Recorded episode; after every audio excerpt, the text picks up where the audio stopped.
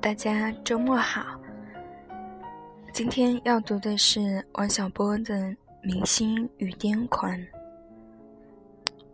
笔者在海外留学时，有一次清早起来跑步，见到一些人带着睡袋在街头露宿。经询问，是大影星艾迪·摩菲要到这座城市来巡回演出，影迷在等着买票。摩菲的片子我看过几部，觉得他演的不坏，但花几十块钱买一张票到体育场里看他，我觉得无此必要，所以没有加入购票的行列，而是继续跑步。这样我就在明星崇拜的面前当了一回冷血动物。坦白地说，我一直是这样的冷血动物。顺便说一句，那座城市不大。倒有个很大的体育馆，所以票是富余的，白天也能买到，根本用不着等一夜。而且那些人根本不是去等买票，而是中夜喝啤酒、放音乐、吵闹不休。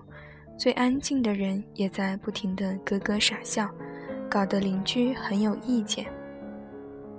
凭良心说，正常人不该是这个样子。至于他们进了体育馆，见到了摩飞之后，闹得就更厉害，险些把体育馆炸掉了。所以我觉得他们排队买票时是在酝酿情绪，以便晚上纵情的闹。此种情况说明影迷或称追星族是有计划、有预谋的，把自己置于一场癫狂之中。这种现象并不少见。没有美式足球比赛或是摇滚歌星的演唱会，就会有人做出这种计划和预谋。当时我很想给艾迪·摩菲写封信，告诉他这些人没见到他时就疯掉了，以免他觉得这么多人都是他弄疯的，受到良心的责备。后来一想，这事他准是知道的，所以就没有写。现在我回到国内，翻开报纸的副刊，总能看见有关明星的新闻，谁和谁拍拖，谁和谁分手了等等。明星做生意总能挣大钱，写本书也肯定畅销。明星的手稿还没有写出来，就可以卖到几百万元，真让笔者羡慕不已。至于那文章，我认为写的真不怎么样。不能和我崇拜的作家比，也不能和我相比。在电视上可以看到影星唱歌，我觉得唱的实在糟，起码不能和帕瓦罗蒂相比。比我唱的当然要好一些，但在歌唱方面，笔者绝不是个正面的榜样。但也有人鼓掌。房地产的开发商把昂贵的别墅送给影星，他赏个面子收下了，但绝不去住。开发商还觉得是莫大的荣耀。最古怪的是，在万人会场里挤满了人，等某位明星上台去讲几句话，然后就疯狂的鼓掌。这使我想起了文革初的某些场景。我相信，假如有位明星跑到医院去，穿上白大褂，要客串一下外科医生的角色，肯定会有影迷把身体献上，任他宰割，而且要求不打麻药。假如跳上民航的客机，要求客串机长，飞机上肯定挤满了把生死置之度外的影迷。至于他肯不肯拿自己的生命来冒险，则是另一个问题。总而言之，在我们这个社会里，也开始出现了针对明星的癫狂。表面上没有美国闹得厉害，实际上更疯的没底。这种现象使我陷入了沉思之中。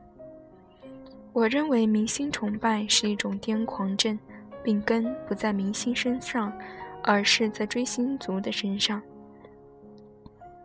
理由很简单，明星不过是一百斤左右的血肉之躯，体内不可能有那么多的有害物质，散发出来时可以让数万人发狂，所以是追星族自己要癫狂。追星族为什么要癫狂？不是我的题目，因为我不是米歇尔·福柯，但我相信他的说法。正常人和疯子的界限不是那么清楚。笔者四十余岁，年轻时和同龄人一样发过一种癫狂症，既毁东西又伤人，比追星还要有害，所以有点癫狂不算有病。这种癫狂没了控制才是有病。总的来说，我不反对这件事，因为人既有这样一股疯劲，把它发泄掉总比郁积着好。在周末花几十元买一张票，把脑子放在家里，到体育场里疯上一阵，回来把脑子装上，再去上班，就如脱掉衣服洗个热水澡，澡。或许会对身心健康有某种好处，也未可知。我既然不反对这种癫狂，也就不会反对这种癫狂的商业利用，叫做迷心志吧。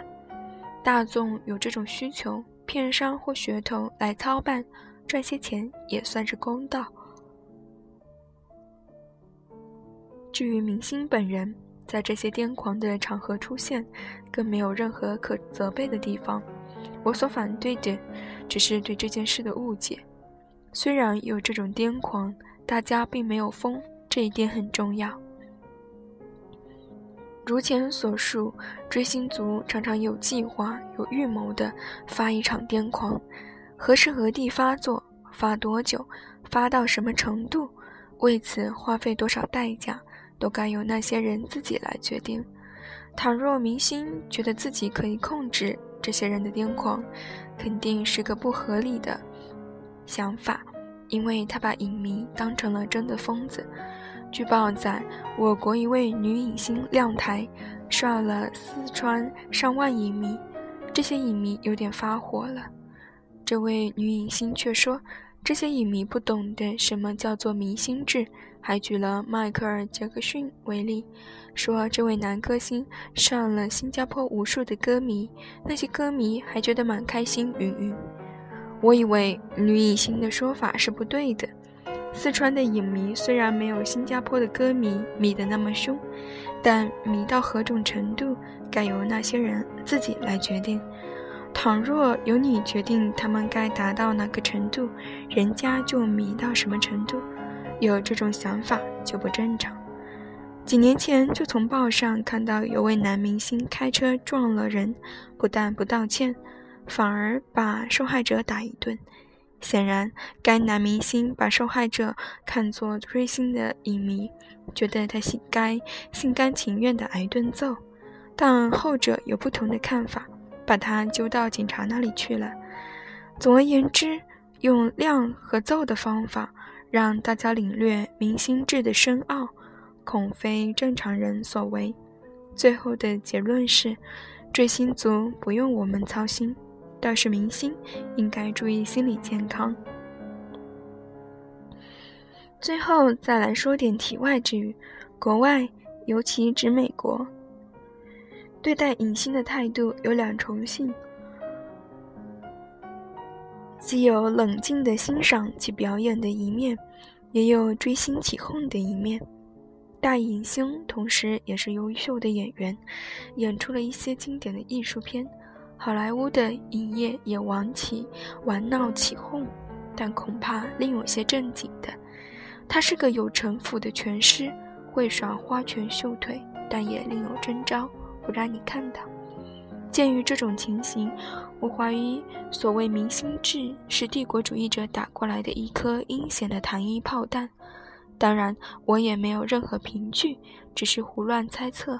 香港的影业已经中弹了。你别看它现在红火，群群星灿烂，但早晚要被好莱坞吃掉。不信你就拿两地的片子比比看。至于在大陆，首批中弹的是演员。现在有明星，但没有出色的表演，朕更没有可以成为经典的艺术片。假如我没理解错，这些明星还拿玩闹起哄当了真，当真以为自己是些超人。这个游戏玩到此种程度，已经过了，应该回了头。本篇最初发表于一九九五年第十一期《演艺圈》杂志。读完这篇，还觉得虽然是一九九五年的文章，但是现在是二零一六年，整整过去二十年的时间，再看这篇文章，倒觉得有些观点还挺符合。当下的一些现象的，比如说文化圈、啊电影圈，有些明星，但没有出色的表演，更没有可以成为经典的艺术片，真是一针见血。